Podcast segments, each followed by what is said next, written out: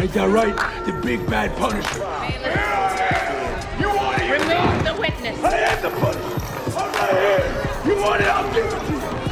And anybody who came in today, hear me whine, hear me beg, please kiss my ass. I'm Michael Morgan, and welcome to the midweek edition of the Wocast. Joining me, as always, it's Chisanga Malata What's good, people? and G, Hey, hey. And last but by no means least, Kairos Bodley. Howdy. Thank you all for joining me as always. How are you all? How how how's how's life in the world of uh, well the real world for those of us who, um, unlike myself, spend spend time in the real world and um, get off Twitter occasionally. Uh, it's, it's been it's been good today. Today's just been an admin day for me, so yeah, I'm just doing shit that I really should have been doing weeks ago. but it's just the king of procrastination here. That's what I should have as a t-shirt. How about you, G? What's going on with you? What's good? No, just catching up on some uh, assignments from school and stuff, some academic research when I'm not, you know, logged into Twitter. But yeah, just chilling. Man like Kairos, what you up to? It's nothing crazy. I'm just scanning the tri-state area for any free like housing equipment, whether it's like desks, chairs. I'm putting together a studio. I'm gonna build a spaceship. I'm very happy. I am very Nice. happy. You'll see soon. You, Nice. you can hear the Space joy Force and excitement. Kairos. Yeah. yeah, we're gonna film a movie. I don't know if it's gonna be triple X or if it's gonna be like something else, but it's gonna be a movie. Mm. Let me chill out. I know. I'm like, what kind of movie? What kind of studio? What's going on over there, Kairos? It's for video. You'll see. Okay, can't wait. Speaking of can't wait, there's a few more weeks to go until um, something which I'm teasing now, and uh, I'm going to leave a pregnant pause. Something which me and the rest of the team have been working on, and um, let's just put it this way: um, there will be loads of shots being fired uh, in about a couple of weeks. We are working on something new, something a little bit different, and um, definitely on brand. But um, stay tuned. There's a couple of changes coming up. But just bringing it back to this week, as usual, us four have uh, things to get off our chest. As usual, things which we um, we uh, we need to uh, bring to the fore and to publicise. And um, I have to say, it's with great pleasure that we're going to open up the floor. And I think you know this time, and just for a change, we're going to start with G.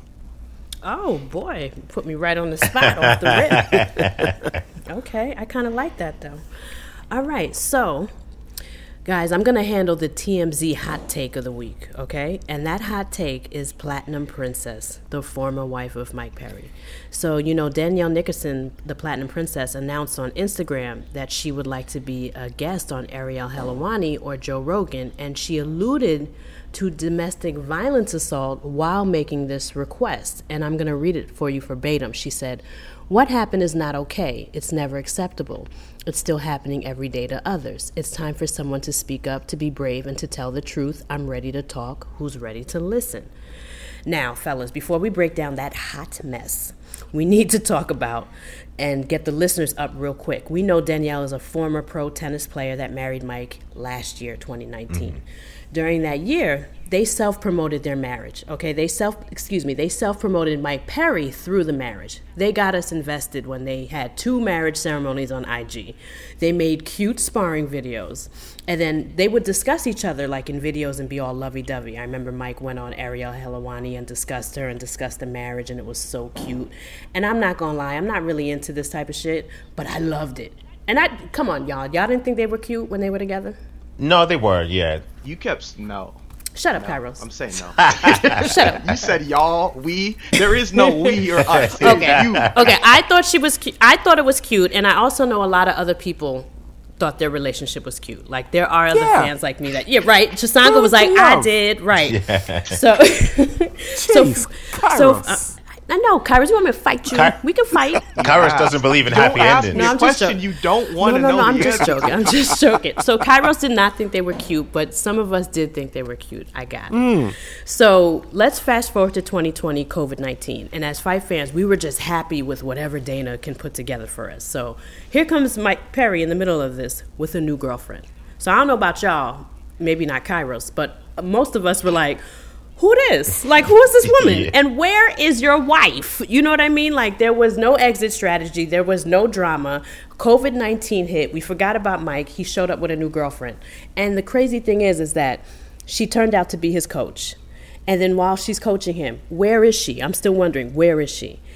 And then on top of it, she's nothing like um, Platinum Princess. And I don't mean this in a disrespectful way whatsoever, but I just feel like Platinum Princess was an upgrade for Mike. Like she kind of she kind of made him like normal. Yeah. Do you know what I mean? like she Upgrade, made yeah. him normal. She made me be like, "Oh, he's not that bad or crazy. Look at the woman that he's with. Professional athlete, she's funny, she's smart, and they were a wholesome couple, so it kind of took away from the Mike that was being racist or like the one that said something, you know, like the Mike that we know. She kind of cleaned him up. And I don't get that from Latory. I get from Latory that she's really sweet and supportive, but I'm also like really concerned. Like she's bringing out the big sister in me. Like, girl, how old are you? you know what I'm saying? Like, you know, like, does your mom know you out here with him? Because he's like the epitome of a bad boy.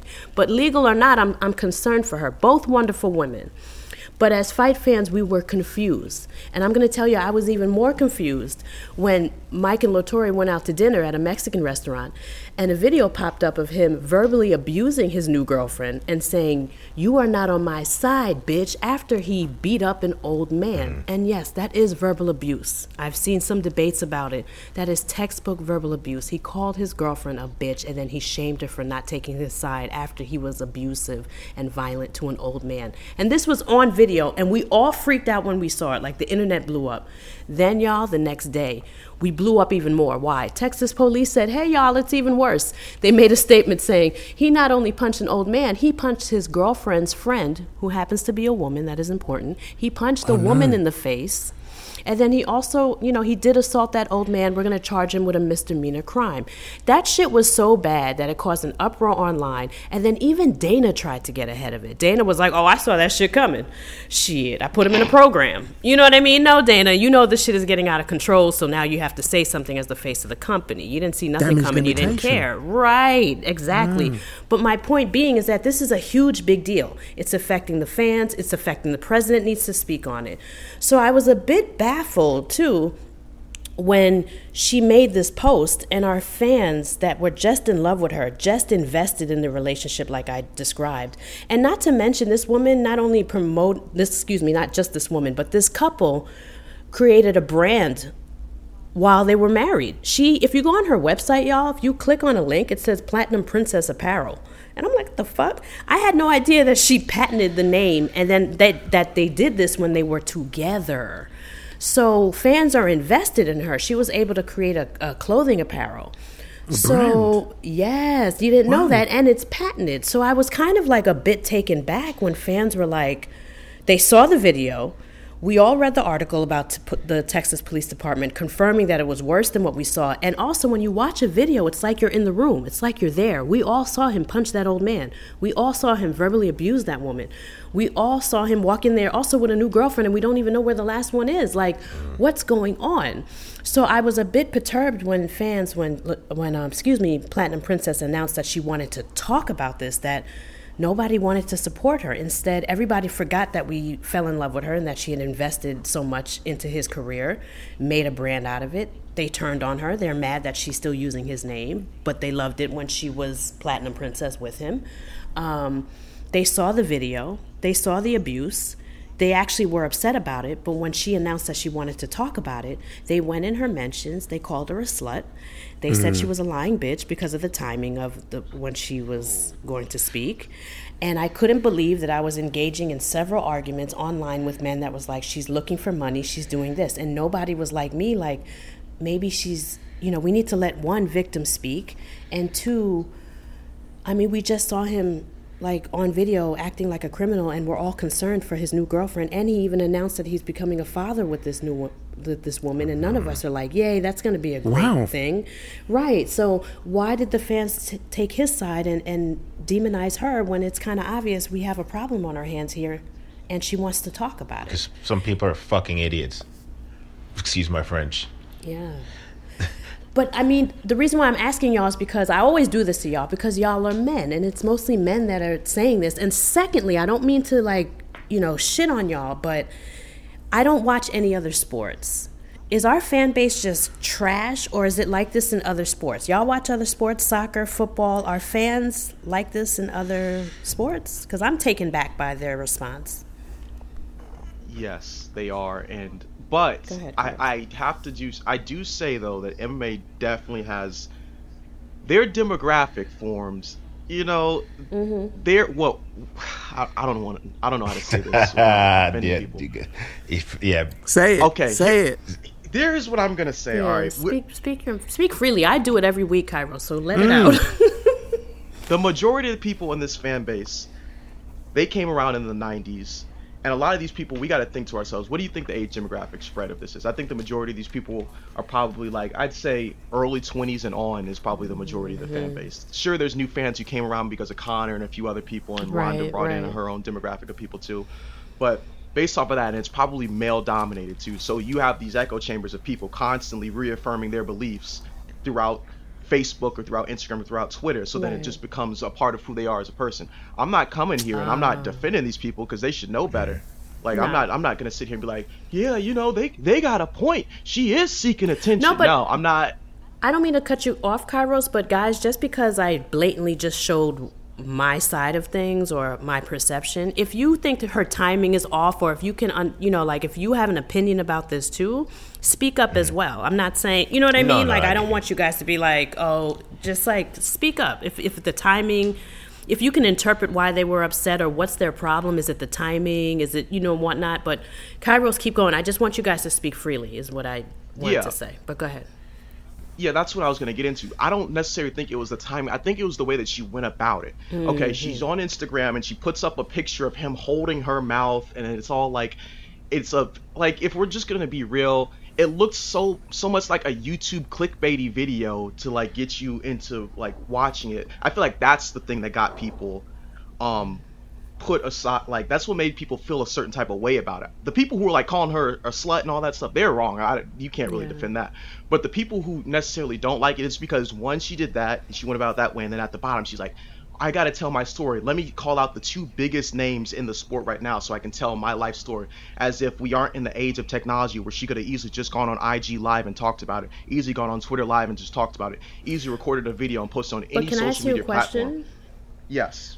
If you want to be heard and you have something really important to say and you kind of she prefaces that with what i read which is like i'm ready to talk who's ready to listen. She's alluding to domestic violence. Wouldn't you want the biggest platform in the community to discuss something that um, serious Of course, of course. There's there's there's nothing wrong with seeking the biggest pl- platform because obviously it's, as you said, it's it's it's a serious issue, and sadly in this day and age, and I, I, can't believe I'm even saying that some people still make light of domestic violence, and as you've as you've seen with the initial reaction to to her um, to her post, they um, they doubt the validity of the the accuser's claims.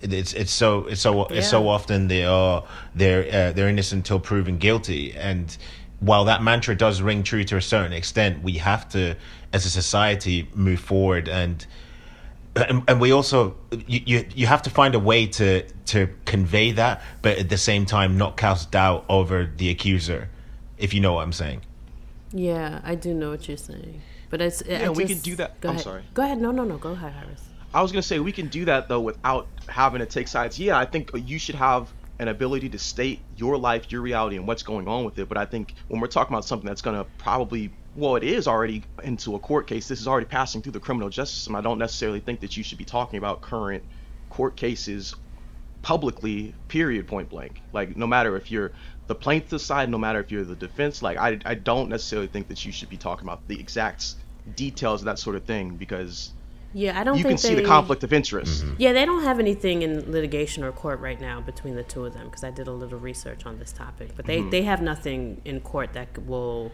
I see what you're saying, Kairos, but that's not really going to affect anything because there is nothing in litigation. But what I saw, because I did not perceive her message like that, I did think the the photo was corny. But I, but I also don't think that I can tell a victim how to speak or who to speak to and how to and what platform she wants. And I also feel like if she wants to make a buck or something from this too, like it's tacky, she can still help somebody in the process of doing that. And I don't really feel bad that she's going to maybe profit from um, Mike Perry, especially if he has harmed her. Mm-hmm. In any way, I don't. You know what I mean? Like, yeah, no, I why would I? Why? Why suddenly sh- that should be fair? If he was abusing her, or if things went on in their relationship that was pretty horrible, I'm not really mad at her if she does make a buck from this. Is what I'm saying. Like, I'm not. I'm not. I don't care. Yeah, I don't give a shit. He's a bad. If, if, he's a bad person, and she's going to make money from this, I actually good for you, girl, because maybe that helps with whatever pain or suffering he put you through, or whatever you had to grow from. Yeah, girl, get you a buck or two. and it's also not new to us either. Tina Turner still has her last name. Ike Turner beat the shit out of her. You know what I mean? Like she kept her name and kept yeah. making money. So this isn't nothing new. So I was kind of shocked that people don't understand that women create brands and also men create brands while they're married and you still get that money when the relationship ends. I don't understand why people were so nasty about that. But go ahead, Mike. I cut you off. No, I was about to say that there's never a right time to raise domestic abuse, right. sexual abuse issues. So for her to wait until the right time, there would never be that time. Exactly. She would be quiet, be silent. And I think that's what a lot of male abusers do rely on the silence of women because as soon as anything is ever said, it's always shouted down, regardless of whether it's sexual violence, whether it's yep. domestic abuse, whether it's um, uh, mansplaining. I mean, things which I think should be, you know, when they happen, should be uh, taken seriously, aren't. And I think that this kind of like underlines the misogynistic like mm-hmm. nature mm-hmm. of, of Twitter. You know, getting back to the platform that, you know, I think to, to a certain extent can be a cesspool mm. of ideas and ideology whether it be racism, whether it be sexism. And just as we're talking about sexism, what other way in which could she have actually brought attention to this via uh, a platform which is so widely used? And the fact is, this is the correct time. There is never, yeah. ever uh, an incorrect time. Yeah. I think that the main point which kind of like irked me about this is that this seems to be a cyclical um, aspect of, um, well, what disgusts me about like men. I know this isn't a man bashing session, but let's just call it as it is. That there seems to be this kind of like notion that women should be subjugated, they should be belittled, and whenever mm-hmm. they raise anything, you know, which has basically kept um, the, the fact that men aren't perfect in check as well, that, you know, that in itself yeah. shouldn't be discussed. It's like, what planet are you on? This is 2020 now. Right. This should be a, a, a platform where people should everybody. feel, you know, that being Twitter, that you can actually, okay, speak your mind, but be heard. But can I also share something with you guys? Mm-hmm. Um, I tweeted that I thought she was brave. Like, I didn't interpret any of this the way that the guys did as far as her wanting to go on Joe, the picture, and all that stuff. I wasn't, it didn't trigger me what happened with me was like, wow, she's really brave because I don't know any woman that gets on a platform and talks about the shit that happened to her with a man that doesn't go through shit afterwards. Like, um, the woman that um, you know I you guys are not from the states but that woman that contested the the Supreme Court nomination she's had to move so many times. Mm. and she's also going to have problems after she speaks on the Helwani show or Joe Rogan. Like she's going to be a target and she knows that and she's still going to speak. And I'm gonna be honest with you if I was her I would just move on. I would sell my clothing line. I would not address the new baby and the new girlfriend because I am wow. not built to like deal with that type of response and I think the fact that she did this and yeah. like it's why women don't say shit. You see right now, G, the y'all, the girl that y'all know and talk to and chill with. I would not have done what she said because the aftermath of speaking up is bad. All she did was allude to going on IG and she got threats and all types of shit. Wait till she speaks. Yeah. I would never do what she's doing. It is and very that's why women don't speak though. up. Yeah, like she didn't even and then she didn't do it in a way that people liked. So so she's lying. The timing, how she did it, who she tagged. I would I wouldn't have said shit. That's why women don't say nothing. I would me personally shout out to her. She's brave because after she speaks, they're gonna attack her, and it's gonna it's gonna corroborate or whatever the word I'm trying to think of. It's going to solidify why I would not have said shit and why women don't say shit either. Mm. I totally get it. She deserves credit for coming for coming forward. Like I, Absolutely. and It was brave. I, I wouldn't do it.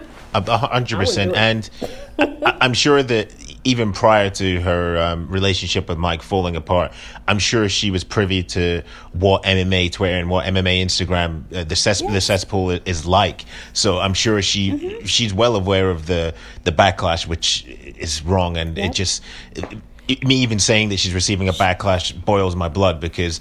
Any victim of any Me too. crime should be able to come forward and not receive backlash and not have their Absolutely. Uh, emotion, have their motives questioned And, and automatically. they, they also act like this is a bad thing. Do you know that she could help herself, him, the new that girlfriend, someone else listening, going through the same shit? Like, don't you understand when people talk about things and you do it on a big ass platform, you can help other people that are in the same situation? And just because I'm an advocate for her speaking doesn't mean that Mike shouldn't have a voice either. Perhaps he goes on the show. Mm-hmm. Because when people like Mike and her talk, it helps them heal and it helps other people that are in the same situation. So let her speak. It's unreal and it was so disheartening. That's why I was like, I can't wait to talk to y'all because I'm like, does this shit happen in hockey Twitter, soccer Twitter? Does this, are women fucking hated in other sports? I'm sad over here. Hockey Twitter. Yeah, You know? it's. Uh, I don't watch nothing else, so I don't know. Unfortunately, there is a cesspool across most sports, but for some reason, Mm-hmm. and it just seems that ours it's it's more prevalent. I I, Strong, I, I don't I don't know what it is. I, I I don't know what it is. Like I mean, we have interactions with with people. We have fiery debates with some people on online and what have you. But most most of the interactions are good. But there are. I don't know. There are these people out there who There's some people that'll scare you. yeah, Yeah. it's yeah the, the views that some people hold and just the way that they they respond to people and some of the things that they excuse, the behaviors that they excuse. It's it's just baffling. Yeah. It's it's just because you like. I mean, for for to see that video, Chisanga. I'm sorry to cut No, no, on you go. So terrible at that. I'm That's that. cool. Um, to for them to see that video and then for them to go in an uproar about his behavior and then to fucking forget about the video and then to say she was a liar all Ex- because you didn't like the platform she chose or because she I I couldn't it's on video. There's Exhibit A, Exhibit B, Exhibit Uh, Yeah, C. Do you know what I mean? yeah. Right, and then because this, and then because this woman wants to talk about it, and then in my mind, I'm just like, so y'all thought he was an angel with Platinum Princess, but mm. suddenly became an abuser with the new girlfriend. No, it's called patterns, toxic behavior, mm. verbal mm. abuse. It's indicative to physical abuse. The woman has something to say. Why are y'all upset? It don't make no sense. I'm, you know, it it just don't make no sense to me. It's something that just kind of bothered me all day. And once again, fellas, thank you for allowing me to vent. It should know- bother you though. Oh, it bothers It- me No, a lot. yeah, I'm a woman, and if I was ever assaulted, I can see that if I wanted to talk about it, I would be shut down because you know I didn't do it the way in which you want me to do it. Oh, there's You know, no, there's, like- there, as, as Mike said, there's no right way. There's no, there's no right time. There is no It right just- way. uh, There's- yep. people who who have gripes with with uh, victims of any sort of abuse, whether it be physical, mental, people who have gripes with those people coming forward, they're they reside in the gutter. That's as, that's the nicest way of me putting it. Yeah. I think when, when you were saying earlier, Chisanga, that um, it seems more prevalent in MMA circles that there's toxicity, toxicity and um, basically just the cesspool mindset. Um, it exists elsewhere. I stumbled accidentally uh, into um, football Twitter. Man, Oh, me too. Oh God, yeah, it's it's bad there don't want to well, go down there. I went viral. Don't want to go they down dragged me. there. Mm-hmm. Man, actually, I think I think we were in the same dragging session because I'd mistaken a football. I know fuck all about football. I mistook a football, and it was just a, a, a genuine mistake. Me I too. don't know football. I don't know the faces, and man, it must have gone on for about forty-eight hours. It was like an eternal Oh, dragging.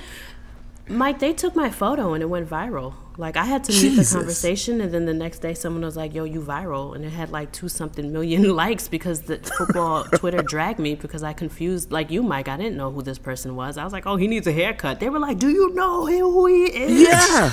and they dragged, and then they, you know, my hair is all wild in the profile pic, so they took my profile pic and was like, "Look at this bitch's hair. She had the nerve to talk about that god of a man that plays football."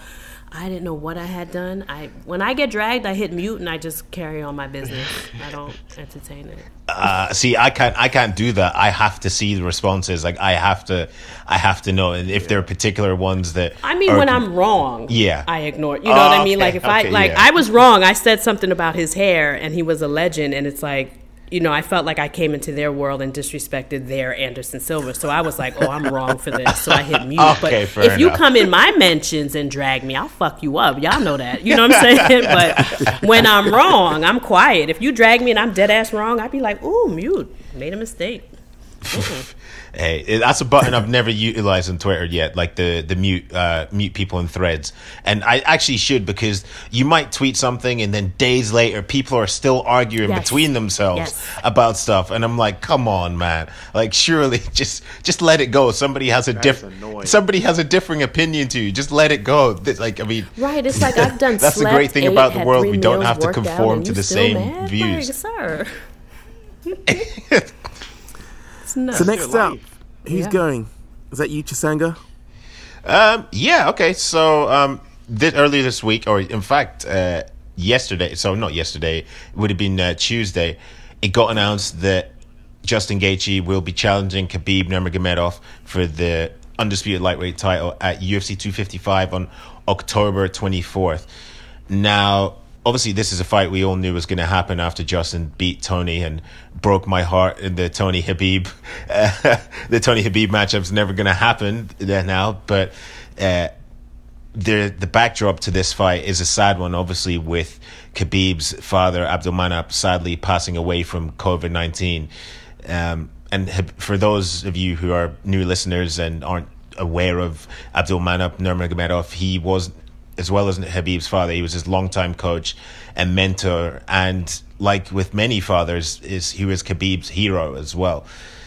And now many speculated, myself included, that we possibly wouldn't see Khabib back in the octagon this year, or maybe until this time next year, due to the the size of the loss. But Khabib has shocked us all, and he's decided to get back with into the cage less than or just shy of three months after the death of his father. And for me, given the the dragging that Khabib has got for pulling out of fights, and even the whole situation with the Tony Ferguson fight where he couldn't get to the United States due to travel restrictions, it just showed a crazy amount of mental fortitude and strength, and the type of strength that I don't know if myself if I'd, I'd be able to exude if I suffered such a loss. I wanted to get your guys' thoughts on it, especially considering just just last week we were talking about the possibility of the division moving on. But you see, that just shows his mental fortitude and dominance in the cage and outside of it. Because, like we were discussing, look, this is, uh, you know, just a difficult time for him, but yet he's turning his attention to this as though, you know, look, life goes on. This is the way it appears. I'm not sure if that's the sentiment, but, you know, all, all I'm saying is that un- it underlines for me how strong minded he is. Yeah, I agree. I'm, I mean, when uh, his father died, I didn't even doubt that he was going to retire early or anything. When I saw the fans selfishly like, "Oh, he's going to retire now," I thought the opposite. I was like, when he comes back, he's going to kill whoever he puts in front of him for that man. You know what I mean? Like, what does it say for him to retire? Oh, my dad died. That means you're giving up. That's not what his father would have wanted. Um, even though I don't know these people, I, ca- I feel like I can say that. I feel like he has a whole country on his back. That man is his father's also a celebrity. He's well known. He's like a mentor to so many young wrestlers in that country. And you think re- Khabib is going to retire? I would say that Justin has twice as hard as a fight because of the honor behind this fight. Like I'm, I, I'm, I'm gonna put more money on Khabib now. There's legacy behind this, and that involves his the his father. This is serious, and it gives me chills to be honest with you. And I think I still I think Justin is gonna lose, and I think this is the added umph that Khabib is gonna add to this. It's gonna be like his dad is watching him type shit. I'm telling you. Go ahead. Yeah, like last week, obviously, I was leading the charge on saying that if he didn't fight this year, he probably should be stripped based off of like past stuff, and you guys didn't agree or you did agree or however you felt. But at this Mm-hmm. moment, like, I can't say shit about this man. Like, oh, just like the similar situation with Jorge Masvidal, just like the similar situations with other people. When these people finally make their decisions up and they um, decide what they're gonna do, it turns out that I'm wrong and I was wrong about this dude first and foremost. And uh, is is that tr- rumor true that he also said he's gonna fight two more times and then he's gonna retire, or is that I, th- like I think I- Ali said that. Yeah, so there's probably a degree. Of tr- Oh, there's probably a, a good degree of truth to that. He wants Khabib. I know that is from not Khabib. Excuse me. Khabib wants GSP. I know that he said, Ah. um, what's his name, Justin, and then possibly GSP. I think he's looking for that legacy fight. Okay, well, I don't know if he's gonna get that, of just Yeah, because I- the I man's like 40 and he's been away. Right. but like, but at this point, like, uh, someone who's gone through stuff like this and a person like who's still like fighting and standing up to the call and answering the bell, I'm not gonna even like get picky about it at this point because, like we said, we're watching a once in a like an ever type of athlete. As much as I joke Yeah. around about oh 15 fighters or Wikipedia fighters, da da da da, talking all that trash, it's still impressive that you're at 28 and zero and you have not lost in all this time, and you've only lost what two three rounds. Like he's a phenomenal fighter, a phenomenal person. I may like joke around or pick at like things that he's done outside the octagon, but you can never talk about what he's done inside, and you can never talk about how he's overcoming his adversity right now in present time. And I really do think the true testament of a person is a person who can endure when it gets tough. Anybody can be strong when you're at full strength, but if you're exhausted and there's 2 minutes left in the fight, or that you're exhausted and dead underwater and in a less dominant position, getting elbows on you, it takes a lot more of a person to get back up from underneath that, stand the test, and complete the task. And I admire that tremendously. That's very true. And now Mm-hmm. you, you you you touched on that. I don't know if you guys saw uh, Khabib's comment on the Joe Rogan uh, Instagram post today, where he was saying that he basically it seems that he wants to close out his career against GSP. Now, even Mm-hmm. Dana White, I think he said on Tuesday Tuesday night, he said, "Look, he's he'd, he'd give Khabib that fight, give, uh, considering everything that he's done for the company and helping grow the sport in Russia." And uh, yeah, so what's what's your thoughts on that? I mean, GSP, how old would he be next next year? He'll be what forty? Yeah, I think he'll be forty now. No clue. Yeah, he'll, he's, he'll either be 39 or He's up there. Or, yeah, he- he's up there. He's up there. But I mean, I had I, I had an honor and a privilege, and I will say it was an honor and a privilege of uh, having a seat in the house at Madison Square Garden when uh, GSP came back to fight Michael Bisping, and he looked phenomenal. It- yeah, that was a special, special performance. Now, do you think he could have another two or three year layoff and then come back and then and then beat another can well beat a candidate for greatest of all time? I mean, I don't know. Part of me, the nostalgic part of me says, yeah, I think you could do it, but I mean, you've got to think logically. Now, you you can't you can't let your your heart rule your uh, your judgment. I think it would be lovely to see. It would be a very romanticized ending to almost a fairy tale career for Khabib to beat the greatest or supposed greatest of all time, because that is what it would be. That's is how I see it ending. Because for me, GSP is in the twilight years, if not at the end of his career. So I can't imagine that going up against this young lion, this dominant young mm. lion, that it'll be anything but you know a, a, a five round shutout. But you know, in all honesty, I, I I I know this wasn't the sentiment of your question, but no, I don't want to see it. I want to see him close out his career against Conor. Oh, oh Conor. Oh. he said Conor. Oh, Jesus Christ. damn! He always does this, y'all. He's been doing this on the Oh, other show. shit. He just comes out of nowhere with Conor talk. He does this with me. Oh, Oh my goodness. Oh my God. I, My- like, what? I'm gonna be real. You almost. I agree. Uh, okay, I, I kind He saw the guy fight. He's lost his mind since. Mike, remember that story you told me? You lost your mind. You saw him. Where'd you see Conor fight? Since that day, he's lost it, y'all. you had me you had me thinking I was gonna be a believer in you. I believed in you, and you violated that I trust. don't know I why. don't, I don't know if I could ever come back. When it come to again Conor, situation. Michael thing don't is have that- no chill. the, the thing is, like the UFC are gonna have to throw some dollar dollar bills at Khabib to to take that fight. They're, like you're, you're you're probably talking what you, minimum like fifty million or something to convince him to take that fight. Because think of all the the build up, the negative negativity that he's gonna have to go through again. Like I just. oh, but don't get me wrong. I, it, it, it would be yeah, it would undoubtedly be the biggest fight in UFC history. We all know this, like the rematch. Yeah. But do you, do you do you want to see uh, what what? There's no tangible evidence to suggest that Conor could beat Khabib in a rematch. I know he was impressive against Cowboy and his timing looked good and what have you, and his accuracy, but. But you, you know what's going to make that fight fun, Chisanga? It's not the actual fight in the cage. It's going to be their fans going at it, Conor coming out his mouth, Khabib like yeah, I and trying The not to take build-up it will be personal. incredible. Yeah, the Yeah. buildup is going to be disgusting. They're going to have to like do no fans for maybe the for like the conferences again. Like it's good. They're going to have to have added security. The tension is going to be what's going to be lit. But I'm with you, Chisanga. It's not a competitive fight, so I don't want to see it. They better not do that shit in Russia because I ain't, I ain't I ain't welcome in Russia after last week after after early this month.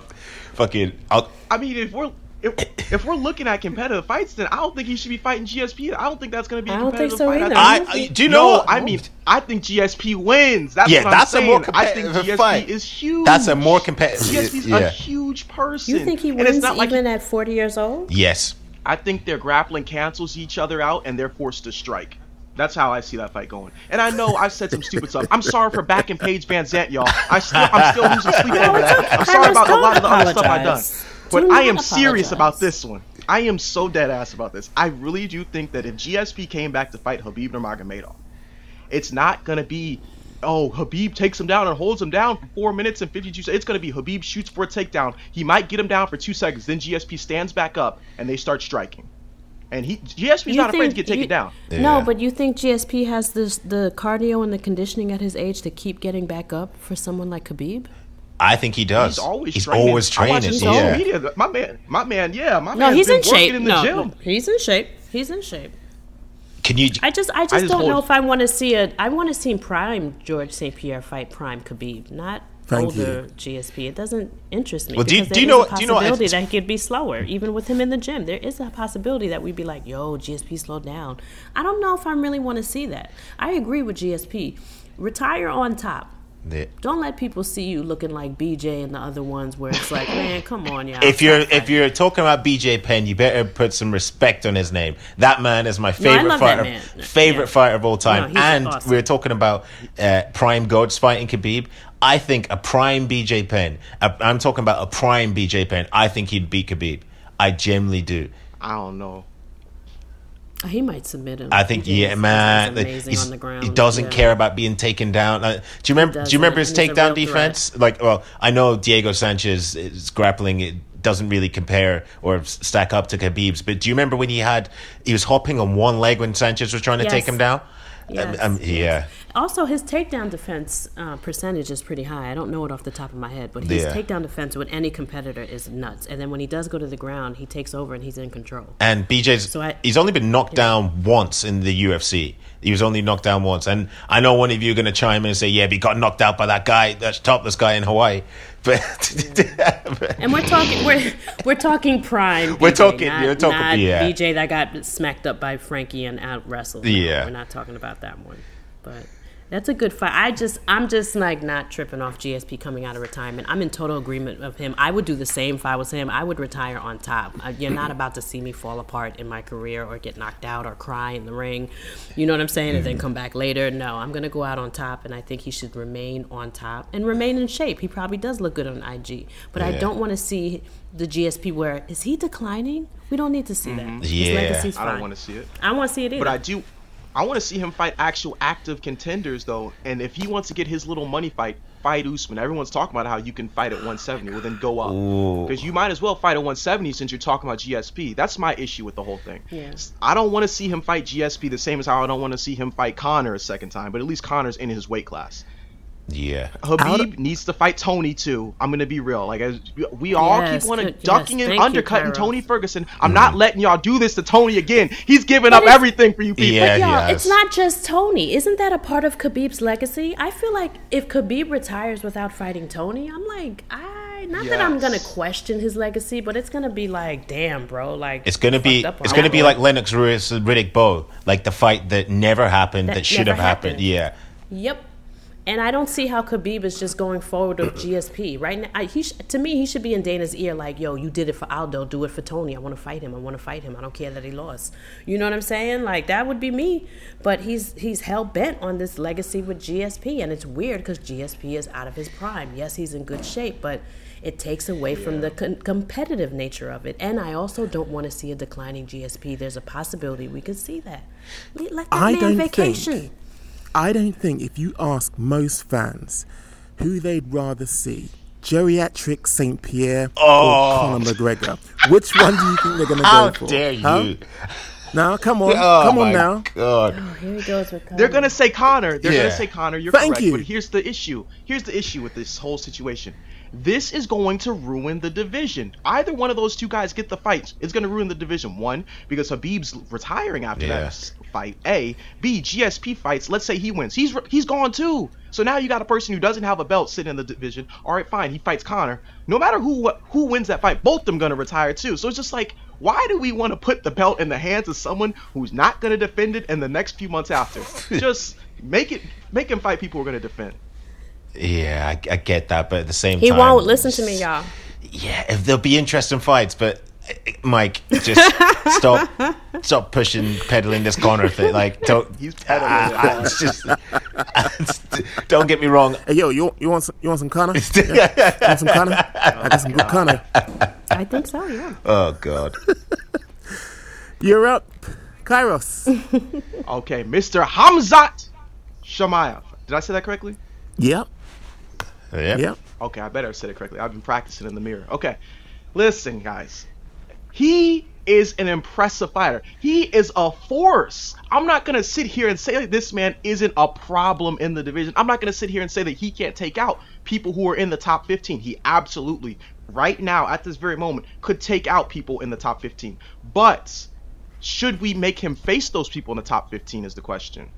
No, not right now. You have two fights in the promotion. You beat two guys. One of them was making his debut. The other one hasn't been doing too hot in the UFC right now. And I get it, you dominate them, but let's just be real for a second. There's a lot of people who could dominate those people, and that doesn't necessarily mean that they should be fighting in the top 15 against top 10 and top 5 talent. And if we're being realistic too, the biggest issue is the journalists peddling this storyline. I am so sick and tired of them setting prospects up to fail. You see Bloody Elbow put together an article saying that Dana White said that um, he's maybe ready to fight Usman. They took that completely out of context. If you watch the video and hear Dana White say, he said, mm, maybe it was like a more so, I'm not trying to be disrespectful, but I'm also trying to be supportive of him, saying that he can face these challenges. And like, what is he supposed to do? He's the he's a fighter. Is he supposed to say, nah, I ain't ready to fight them? And what is Dana supposed to be like saying, nah, he can't contend against that person? No, you can't do mm. that. So of course they're gonna say these like disingenuous answers, and these people like Brett Okamoto, these people who like Ariel Helwani, all these people saying, oh, I think he should fight X fight. I think he should fight Tyron Woodley. I think he should fight Jorge Masvidal. Like, are you people crazy? This man has eight fights professionally. And it's not similar to Israel Adesanya's situation where Israel had 50 plus kickboxing fights, pound for pound, one of the best kickboxers in the world, and he had 12 fights of MMA competition before he even got into the UFC. So he got his learning burns, he's got his growth pains, and he has stood the test of time. And let's not forget, it's Israel Adesanya. It's not like this is the case for everybody.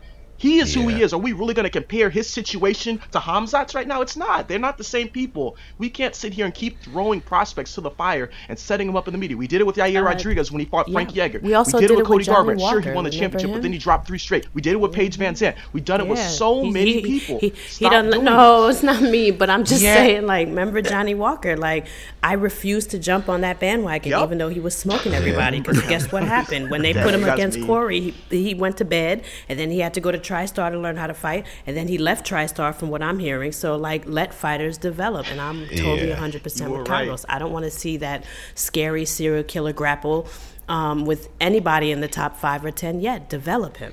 Do you know who I want to see him grapple with? And I think this this would be perfect. It means that it's not anyone in the top ten, not anyone in the top fifteen, and this person is still still a pretty good benchmark in the uh, in the welterweight division. Gunnar Nelson, Gunnar Nelson. I think I think that would be the perfect I'd like that. perfect matchup for you for him because Gunnar obviously elite elite uh, grappler, but he's Gunnar's also got very good stand up as well. So we'd be also get to see Hamzat well, how he deal with a, a good striker. So I think that's probably the fight to make. But I agree with you. Like I mean, as much as much as I I respect the the the fellow scribes that you you listed there the the idea that they're if well not the idea the fact that they're pushing Hamzat to fight somebody in the top 10 so soon so green into his UFC career it it doesn't sit well with me. It doesn't sit well with, yeah.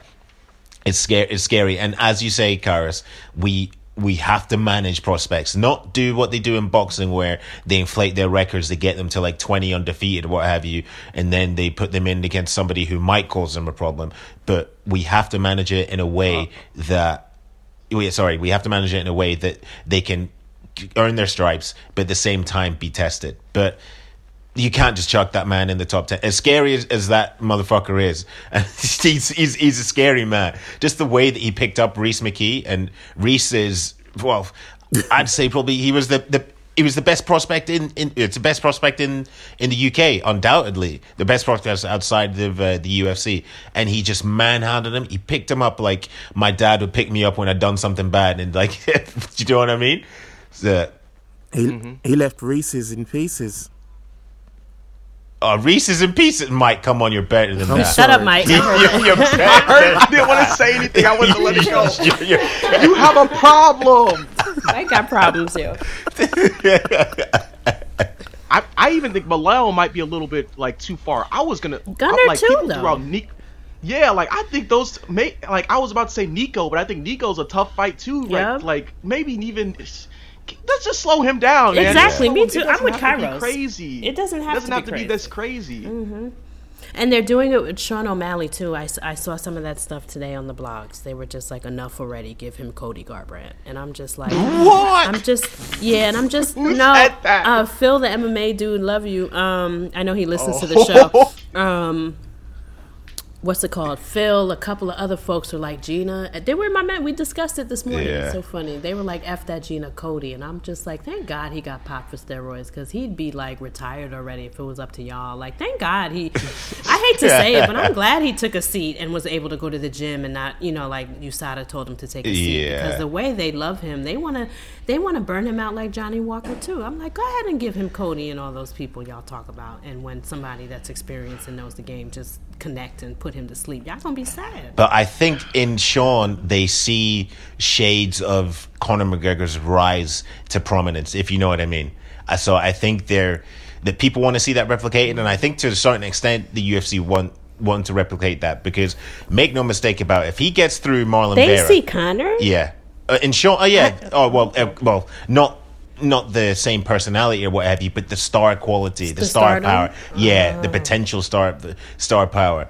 I mean, I think Sean O'Malley he just recently launched his clothing line, and it just literally it's already sold out. It's out of stock. It's out of stock already. Yep. So I mean, that gives you some inclina- uh, inclination as to the the pull power that he's got already.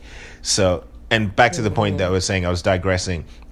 If O'Malley, if he gets uh, another impressive knockout, if he starches uh, Marlon Vera, I, I mean they're they're gonna strap the rocket ship to him, and they're yeah. th- That's it. They're gonna. It's only gonna be tough fights from there on out. He's going to start him, and that's the problem. That's Yep. the issue right now. Yep. when they first when they first set this matchup up like two three years ago i was like this is not a good fight for Mo- Chito at all a because i don't think he's as fast i don't think he's as mobile and i don't think he's going to be able to deal with the reads that sean throws at him and yes sean the, the people comparing him to Conor they know they're ahead of the curve because i'm dead serious like when i first saw him on the contender series and he had that crazy battle with i forget the dude's name he was like ah, I, I don't know his name, but it, it was so phenomenal. I was like, okay, this dude's a problem. I started following him on social media. He's been setting himself up to be a huge star when he finally gets those pay-per-view spots of him being a main event, co-main event. He already has cultivated millions of followers on social media. He's adequately putting out content on a regular basis, and it's quality stuff. It's not like trash or him just sitting in a basement in the dark. Like he's actually putting out some pretty good stuff. He's going to be a massive star, and he already is a pretty big one. Like he's he's that's the issue, and he's going to get pushed very fast. And I think there's certain matchups where he he can crush some guys in the top five, some guys in the top ten. Similar with um, Mr. Uh, Chimaev, but I think that there's still some fighters though that are gonna cause him some problems if he faces them too soon. Like I don't know how well he's gonna do if he faces Cody. I don't know how well he's gonna do if he faces like people like that. I just don't want to see it right now. See, I hear where you're coming from, No, Carlos, I agree but I with have to say, I, I, I, I, I like the what ifs, or what would you rather. I like the scenarios that take you back to the, you know, the school days of, you know, would you rather saw off oh, your left bollock with a spoon, or would you rather eat a shit sandwich? I like that. I'm sorry. I just I will just out and out admit it. I like those scenarios. I like the, the the probability of X, Y, and Z. And I think as well, deep down we all do because it does make us think. It does make us actually contemplate what could be, and it does make us debate what is just such an incredible and ever-turning sport. I mean, who would have thought? Look at Hamzat Chimaev. Who would have thought that you have a human being in the cage twice in one month, and not only that, emphatic victories twice in one month. Yeah, man. Come on. It's- All right, push him, push him, Push him. We'll have you to blame with what. Did you did you uh, hear? Did you see the interview he did with some Russian guy? I wish I knew his name so I could give a shout out to him. But um, Hamza, he flew to to Ireland. He was gonna pretend that he wanted he was gonna go train with Conor McGregor. This was in the build up to the Khabib fight, Wow. and he said that basically he he was going to go over there with the intention of just beating the shit out of Conor. But um, he got stopped at the airport. Yeah, very professional. Yeah, uh, yeah. This was how many years ago? No, yeah, over two years ago. But he, uh, he, he well, he, he touched down in Ireland or, or what have you, and the. Uh, the airport security they wouldn't let him through to begin with then they let him through and then he said that just as he was leaving the airport he then got taken to a police station and then he got sent back home. So i don't know maybe if, I, I don't know how that happened. I, I, I doubt anyone at airport security would have been like oh this guy's from chechnya. Conor's been talking mad shit about chechnya. We, we, we can't have him in the country. Do you know what i mean? So Yeah. but i don't know. But did, you, did any of you see their back and forth as well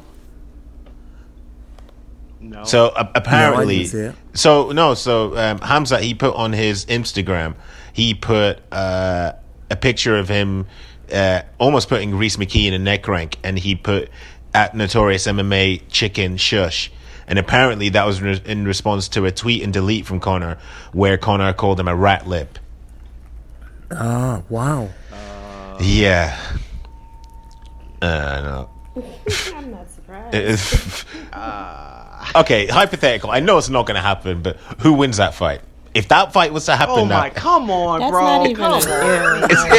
Bro, he's a welterweight. Conor is not. A, he got Conor He's is not, not, a natural welterweight. welterweight. And Conor would be smashed, just like Khabib smashed him. God, as, as I'm as much as a welterweight as Conor is, bro. Like, come on, chill, cut it out. Kairos isn't having it. I don't like them. I don't like people acting like people are certain weight class. Like, bro, just because you're tall doesn't mean you belong here. Like, Ja- you guys really think James Vick is a welterweight? Mm, no. Hell no. No. you guys really think? You guys really think Sean Woodson, six foot three, should be fighting at 155 pounds? N- No. My friend thinks No. Cody is not going to be able to fight Figueiredo. She was like, "Y'all keep talking that shit." She, um, Steffi from Bloody Elbow pod- podcast, she keeps saying that uh, she doesn't think he can even make that weight. He, she was like, "He's tall. He's 5'8". I didn't even think of that till she said it. I don't know these people's heights or you know. Cody. Cody's She pretty was- tall, yeah. That's what she said. She was like, Cody's bigger than you think. So she was like, that talk of him fighting Figgy. She's like, ah, she doesn't believe it. So we shall see. They I'm do only that a basing lot. him though. off of that. Yeah, I was only basing him off of being able to make that weight because I was watching this like behind the scenes. I think it was um, I can't even remember the guy who does it, but he was showing Cody Garbrandt's uh, weight cutting process, and he only was cutting like five, ten pounds. So I was thinking that this guy doesn't even weigh that much from 135. So I was like, shoot, if he's cutting five, ten pounds or something like that all in one day, he might be able to make 125. Yeah. But that was years ago, and I don't know like if he was dieting prior to that or if he was like. So I don't know like what his regimen is or. But I'm just assuming he's already a light weighting guy, so that's why I was hyping him up. Yeah, but the thing is, thing is with that, we we all had the same reaction when we heard that Jose Aldo was going down to bantamweight. We all thought because obviously he he he'd had he. what you mean? Mm? I said he was gonna do it. I told y'all. Okay, so there was a large portion of the MMA community that had serious concerns about his ability to to make the weight. And, and and and understandably so because he he Aldo himself has come out and said that he's had difficulty making featherweight, let alone bantamweight. But he obviously made the lifestyle changes. He he dropped the required muscle mass, uh, although funny enough, he looks more jacked than ever now. But he he, he did what he did what was necessary to to make the weight. So you never know. Cody might be able to make it. I mean, will he be healthy? Hell no. Like I mean, and there'll be detrimental Right. of there'll be yeah detrimental the effects to it. Yeah, oh, ex- exactly. That's another thing as well. And Figgy hits hard. I mean, you saw the look on Joey Benavidez's face when he got hit the first time by him. Like, yeah, I don't know, but Anyway, to bring it back on track, yeah, we digress too much. from Ch- fr- from, from Chechnya, um, we're going to go over now to Dagestan. My man Mohammed Mokayev. If you haven't heard of this, s- I would say future champion right now. I'm going to say it with my chest. If you've not heard of this future champion now, you sure as hell are going to in the near future. He's a two-time um, IMMAF champion, and he is just definitely one to watch. Now signed to Brave CF. He's in action this coming Saturday. I spoke to him earlier. I mean, hence the reason why we started a little bit later than usual. But I spoke to him earlier, and this is what he had to say.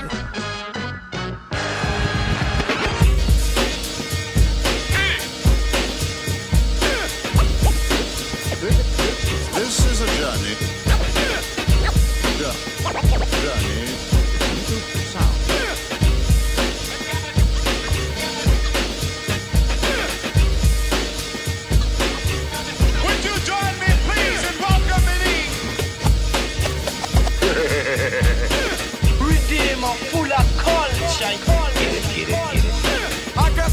Trouble on my mind. Refuse to Now, lose. let me just give you your rightful introduction here.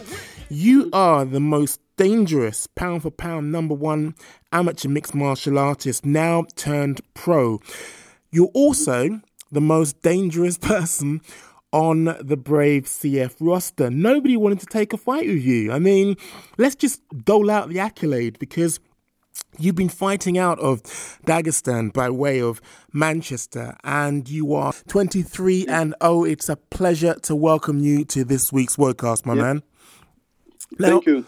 Now, Thank you. Mohammed, let, let's just let's just take things back ever so slightly, just for our international listeners.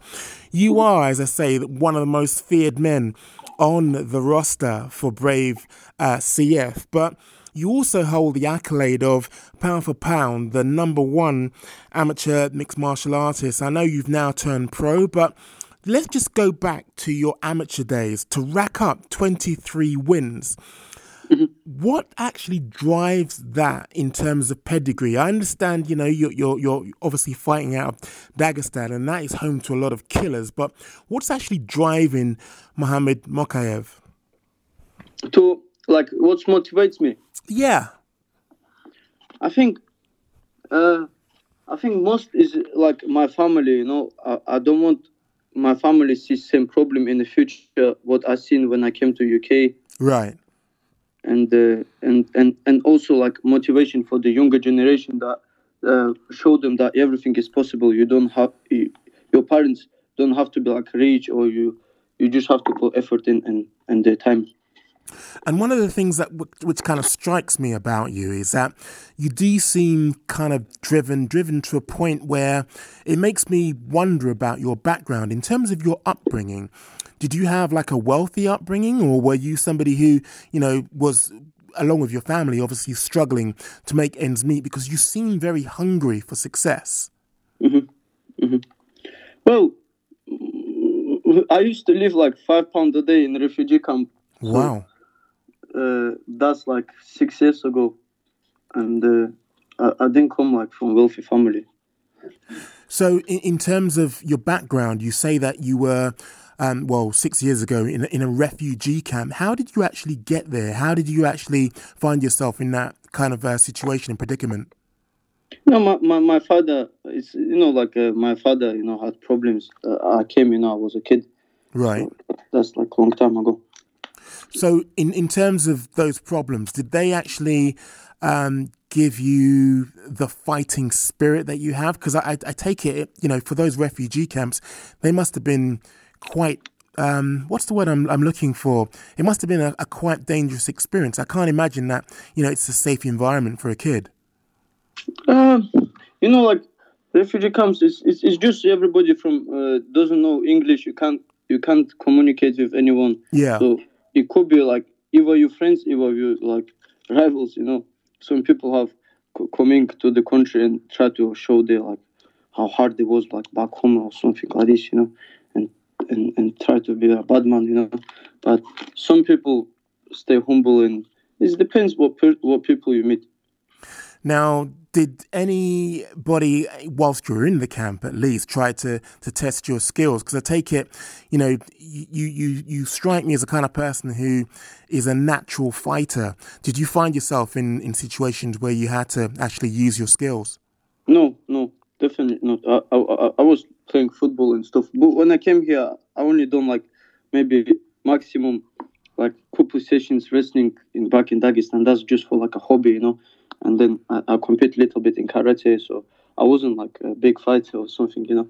It, it, I just I, I, I always try to avoid fights and stuff like this because I know once I came here, I knew like any problem on the street, anything could affect my documents and maybe like a problem go to America in the future. Right. Where's, where's their own money and everything involved. But but were there any altercations that took place on the street when you were here? Because I can imagine, especially in the UK, there, there is this kind of like mentality that you know people do like to to test you if you are out of the area or someone who's not um, obviously living in the area. Were, were, were there any tests that you you found yourself coming up against? Yes, most in school. I think most in school. Like I didn't understand culture too much. Like someone like swore at me, I, I go, you know, I start fighting because, I, yeah, because I, I, I, I'm not got used to it, you know, like, like if you're a man, you shouldn't take like uh, something towards you because, uh, you know, you're not like, uh, you're not like a trash, you know, so you have to, you have to, if someone says it to your face, you have to, you have to give them back, you know. So, is it safe to say that you are not only unbeaten in your amateur mixed martial arts uh, record, but you're unbeaten on the street, or did you uh, did you uh, drop a, a, couple of victories um, on the street as well? Yes, like in school. In school, most time I take down guy and, and punch like body, you know, but I don't want face, so they can't prove. So most guys can prove like we had a fight, you know. Right. So, yeah, I take I take and, and, and just just show them like don't mess around, you know. But once once I start competing, wrestling MMA, mm, mm, I, I I never had these situations on the street. Like I understood, I understand how to speak to people now, so it, it doesn't get to fight. You know, fight is very last thing anybody can fight, anybody. But like mental mental wise, you have to you have to uh, try mental wise first. Most people break mentally before it gets to a fight, you know. Oh, okay. Well, uh, tell me if I'm wrong here. Tell me if I'm barking up the wrong tree. But in terms of being a Dagestani, I get this impression that not only are they formidable fighters, but they've got like a ferocious reputation in terms of um, racking up wins and, and being a very dominant opponent. Have I got the right end of the stick? And where, where does this kind of, where does this drive come from? Where, where does this like indomitable spirit come from, from a Dagestani? I think it's. Uh, I think they like like a poor family. So when when you get the chance to to show yourself, you cannot like back down. You know, ah. because another hungry fighter gonna catch you up. And uh, and most most thing is like there, there's no nightclubs. There's no like alcohol. There's either gym or either like in like like uh, back like back in 10 years they were like a criminal you know like go to moscow like fight with other guys yeah. or either you in the gym like education is very corrupt today so either gym or that's how you feed your family oh okay well yeah. let's just talk about your IMMAF career because um, you're a double IMMAF uh, champion, right? Uh, if uh, my notes serve me correctly. Yeah, is that, that, yeah. that correct? H- How did you actually get the link up with IMMAF? How did that relationship start? I, I watched uh, 2016. I think 2016 is I IMMAF in Birmingham, and uh, and there was a Sheikh Khalid you know, the, the Prince of Bahrain, Yeah. and and and then I've got a present, you know, the T-shirt I wore for my final final uh, final IMMAF World Championships like a couple months ago Right. in, in Bahrain. So I got this T-shirt present, and I want to compete in IMMAF. So I seen like there, there's a couple of guys like Conor Hitchens and like Shoaib Yusuf. They used to compete That's right. they yeah so I, I was watching looking up to them you know because they they're young as well and i was young so i couldn't compete till i was, I was 18 and also i didn't have uh, documents you know and once i received my documents 2017 i asked uh, president of uk mma nigel burgess to if i can compete Ah. Yeah. Okay. Now, fast forward now to um, Brave 37. You are now making your professional debut, but before that could have actually been formulated, it looked as though that's why I labeled you now the most dangerous man on the Brave CF roster. It looked like nobody wanted to fight you. Just talk me through those pullouts. I mean, do you want to name some names as well of those people who um, saw your name and and and uh, well ran the other way? yeah I, I don't want to mention opponent's name if they call out me in the future i will i will put this out but uh, they accept like nighttime in the morning they pull out some of them you know So Wow. about like about six six opponents, you know, five six opponents easy uh, been changed through the like through twelve days. Now, uh, okay, maybe I'm filling in the gaps here, but you tell me, do you think it is because, you know, they, they feared actually going up against you? Or was it, you know, um, by the by the by the morning they'd suddenly got an injury? What what, what do you think it was? Mm, I think some of them play like mental game. They accept and see if I accept this. If I accept this, they pull out. But if I don't accept, they maybe say, you know, this, you know, you didn't accept fight or something. You know, that's that's how I think. I, I don't think you can get injured overnight. You know, maybe your bed, you know, break. I don't know.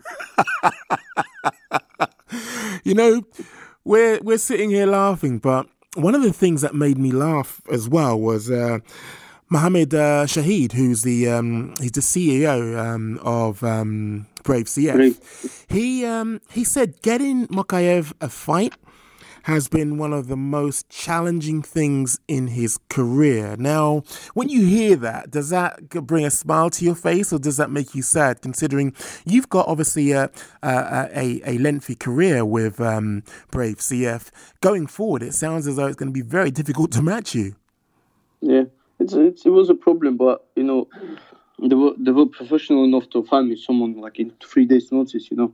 Yeah. And so uh, I'm ha- I'm happy that I'm gonna fight. I don't want to go back. If if I if they didn't find the match for me now, they they have brave 8th of August and 15th. I would stay here and wait till they find someone for me. Aha. Now you're currently in Sweden, right? Yes. Now, just talk me through the protocols in terms of getting you fight ready. In terms of like COVID 19, has it been like a bit of a hindrance having to jump through all the extra hoops? Or, I mean, what's it been like? What's the testing been like? Talk to me about that. Yes, we had test this morning. You know, like horrible. They put they put like in the nose, you know, some like uh, stick. But I, I don't understand this bec- because we, we're already in the city. We've gone through the airport. Everything is. I, I, I never understood this test. Like, uh, um, I know it's like for safety, like you know, whatever. But it's already whoever got infected, it's infected. It's too late. But I don't know. I don't know. But you're you're you're clear and ready to fight on Saturday. And uh, speaking of which, they finally found you an opponent. It's Glenn McVeigh, right? yes. Now, what do you know about Glenn, or is he just another body for you just to rack up your 24th win?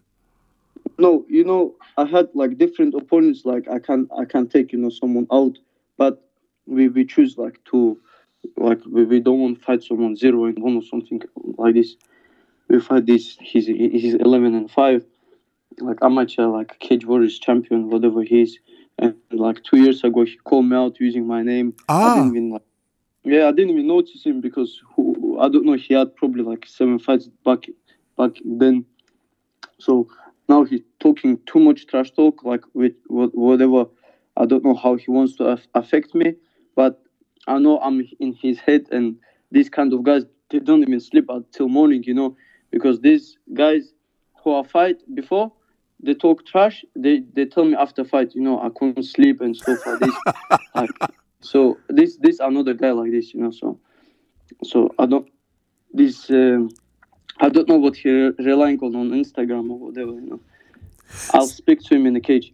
So, I mean, just on that kind of like um, trash talking in the run up, I, I take it from you that you're a very respectful um, type of guy.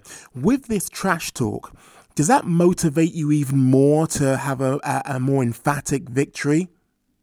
Yes, you know, uh, if you look at my record, all guys that been finished, they all been trash talk. Like for Ah. example, like Jack Eglin, if you know, he talk trash in two weeks' notice. I take this guy and finish him in two rounds. All the guys, I take decision like uh, IMMAF. Like I compete four times in IMMAF and never ever I had trash talk with any guy. This this how it works. And and I think most dangerous guys that actually are quiet, you know. So so it depends depends on on the guy, you know Okay.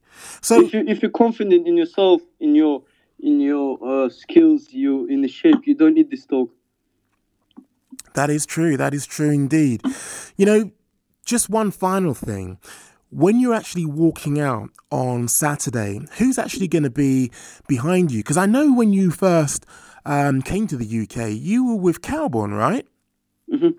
So you've gone from Kaobon. You're a little bit of a nomad. Um, you've gone from Kaobon. I've seen pictures with you with um, Brad Pickett and Nathaniel Wood at uh, GB Top Team. Dean Garnett, yes, yes. Yeah, and um, who's actually going to be walking out with you? But before we get there, I'm just intrigued. I'm I'm interested in the gyms which you've actually been with because um, I have to say you've you've you've uh, just in those two you've been with some formidable uh, fighters. I mean, Brad Pickett, it doesn't get any bigger than that, and you know to be coached by Colin Heron at uh, Kaobon. I mean, they they got some serious killers in that gym. So just uh, just on the, the actual fight camps and the actual uh, fight gyms. Uh, where where else have you been then? I mean, Tiger Muay Thai, KHK, uh, KHK Bahrain, you know, the Prince of Bahrain. I- Yeah. I, went Tiger Thai last year three times. But I, I train at Aspire in Liverpool. Now, this is like, uh, this is where I train every morning, every night. So, like, I left Kaobon a long time ago, about Ah. three years ago. So, Right. So how did the GB top team uh, hook up? No, Come? GB top team Nathaniel Wood preparing for his fight in UFC recently. Yeah. He invited me and Dean Garnett for as a spar- sparring partner. Ah, okay, okay. I only been there like five days, four days. Okay, so I, I know I said that this was going to be the, the last um, question, but I'm intrigued. I, I'm getting the feeling that you know you are going to make an emphatic statement this Saturday. Are- you looking to finish on the feet, or are you going to take him down and uh, smash? I'm gonna finish him on the feet. Wow. With the Okay. body. Okay. Well, we've heard it here, and uh, we're going to be tuning in on Saturday. We can't wait to see your professional debut. Congratulations on such a stellar career so far. And um, this Saturday, I think, is going to be your coming out party. I can just feel it. Yeah. Yes, guys. If whoever watching this, tune in and uh, watch Brave. I'll be around six, seven p.m. UK time live and Brave. Incredible. The whole point of me actually bringing Mohammed uh, Mokaev to the table, um, not only am I high on this guy, I mean, like I say, he's laid waste to the amateurs at uh, at IMMAF, but um, for me, this is definitely one to watch. But I just wanted to ask: Do you think we are now in the Dagestani Chechnya era of mixed martial arts. It just seems like across the board, whenever you know we have somebody from either Dagestan or Chechnya who like steps in the in the cage, it's like total dominance. I've never seen anything as ferocious or as um as frightening as uh, you know when a Dagestani or a Chechnyan uh, takes to the cage. I think you're right, Mm. and it's weird because like we look at the evolution of sport, it's always been in waves. Like of course America Yes. dominated for the first years because it started here. Then you had the Brazilian takeover, and then you had like some people kind of having some life in the UK. Then America took back over, like started ta- reclaiming championships, and then we got off obviously the outliers with China, and you got like some Russians, but now like they're starting to pour in and dominate. Like we got I'm just, I really do think that it's gonna be a takeover. Like, I, as much as people try to say that there was a Nigerian takeover, it's like, all right, well, there's like four prominent Nigerian fighters in the UFC right now who are actually doing something. You have like Kennedy Shichu- Shichuku, you got um, uh, Israel Adesanya, Kamaru Usman, and Sodiq Yusuff, and some people say Hakeem Dawodu, but he doesn't necessarily claim it. But like, that's what I'm saying. Like, they actually have numbers. They have like 20 plus fighters who are gonna come in here with undefeated records. People like, I didn't even know who this guy was until you pointed out that you got the interview, and I just started going through his fights. Like, he's legit. He's not just winning by finishes. He's winning decisions. He's fighting in five round, three minute fight. Like. He's le- a legitimate prospect. He trains Yes. at Tiger Muay Thai. Like mm-hmm. I'm, I'm gonna start watching all of his fights. So I appreciate you for putting me on. Yeah. Yeah. Mike, once I hear Dagestan, I watch all of the fights. I might not be able to say their names. yeah. Once I hear Dagestan, I'm tuned in. That's it. It's over. I don't care if it's on a prelim, the main card, another organization. I just tend now to pay attention to these men. They're ruthless. They're very good grapplers, or like they're they're just violent, and then they're just like very in- frightening. yeah, they're frightening. And then they're like hella weird. I'm just going to be honest. It's like intrigues me. You know, you never see women around. They're very, you, you know, like their ideals are different from us. You know, these, I don't, they're nothing like us. And I'm in. I'm intrigued. And then on top of it, they're really good at the sport that I love. So, like I said, Prelim, uh, Brave FC, an organization I don't know, I can't pronounce their name. I watch. I'll be watching this kid, and I'm doing a little research on him now. His record is impeccable. Yeah, You know, 23 undefeated. and oh, yeah. Yeah, and from Dagestan, tuned in. Can't say his name. It'll take me a while, Mike. We'll work on it. But Mohammed. Mokaev. And- you have to seriously get to know. okay. And the, thing Punisher. is, the punish. The thing is with Mokaev as well. He beat highly touted prospect Rio Yamaguchi three times. I mean, Mike, I know you know who Jesus. Rio Yamaguchi is. He beat him three times, yeah. man. I mean, that just shows you the caliber Who's of that this guy? man. Uh, Rio Yamaguchi, he is 13 and again. I think Let me hit Google. Yamaguchi's only losses are yeah, I think there only are two um Did we did we lose him? No, I'm still here. I'm still here. No, he's here. I ain't he's leaving. still, he's still in. Oh, he went out. Oh. He's with us. Okay, sorry, he went out on my part. Yeah, I'm s- I'm, I'm still here. I, I don't know why my don't know why my thing's dipping in and out. I'm still here. I ain't leaving. Y'all can't get rid of me. That you can't get rid of me. Good, That- good. Yeah. I was like, Chisanga, yeah. no. No, yeah, uh, Yamaguchi. He, I do believe he's from a live gym. From he fights out in Nagoya, Japan, and as I said, his only losses are to um, to uh, uh, Mokaev. And I like how in the years that they've been fighting, the the I, IMMAF have been building up the rivalry between them, and I hope that they actually get to do it inside the a professional cage as well. Well, that about wraps up this episode of the Wocast. Join us on Monday when we'll be breaking down the past weekend's UFC action. Until then, make some trouble.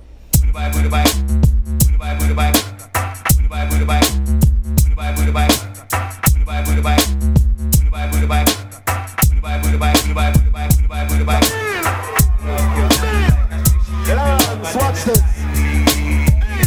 Me hear you say.